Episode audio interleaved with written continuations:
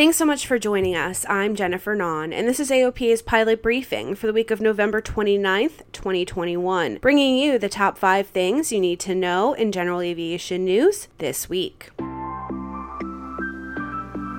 This is AOPA's pilot briefing. Your general aviation news update brought to you by the Aircraft Owners and Pilots Association.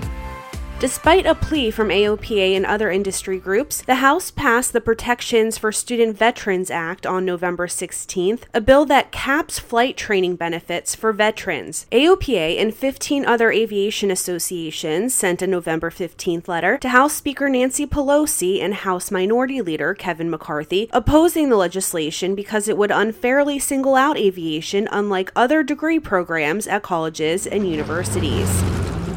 Aircraft factories suffer from the same shortages of parts and people afflicting the broader economy, but turbine aircraft sales and reported revenue posted double digit gains through the third quarter, according to the latest report from the General Aviation Manufacturers Association. The quarterly totals released on November 18th by the association that represents most of the world's GA aircraft manufacturers shows a slight slip in the total number of piston airplanes delivered through September 30th compared to the first nine nine months of 2020. News reports are usually quick to show hordes of people rushing to the stores for big sales right after Thanksgiving, but more people today are turning to other ways to use their money in the spirit of helping others. Since its start in 2012, Giving Tuesday has gained traction as a means to remind us that the holiday season is one of giving to those people and ideas that are important to us, and has grown into a global movement that has inspired hundreds of millions of people to give, collaborate, and celebrate generosity. Giving Tuesday, observed five days after Thanksgiving, has been a simple way to encourage people to do good. And while the holiday season is spent with family and friends, it also provides an opportunity for us to give back to the general aviation community.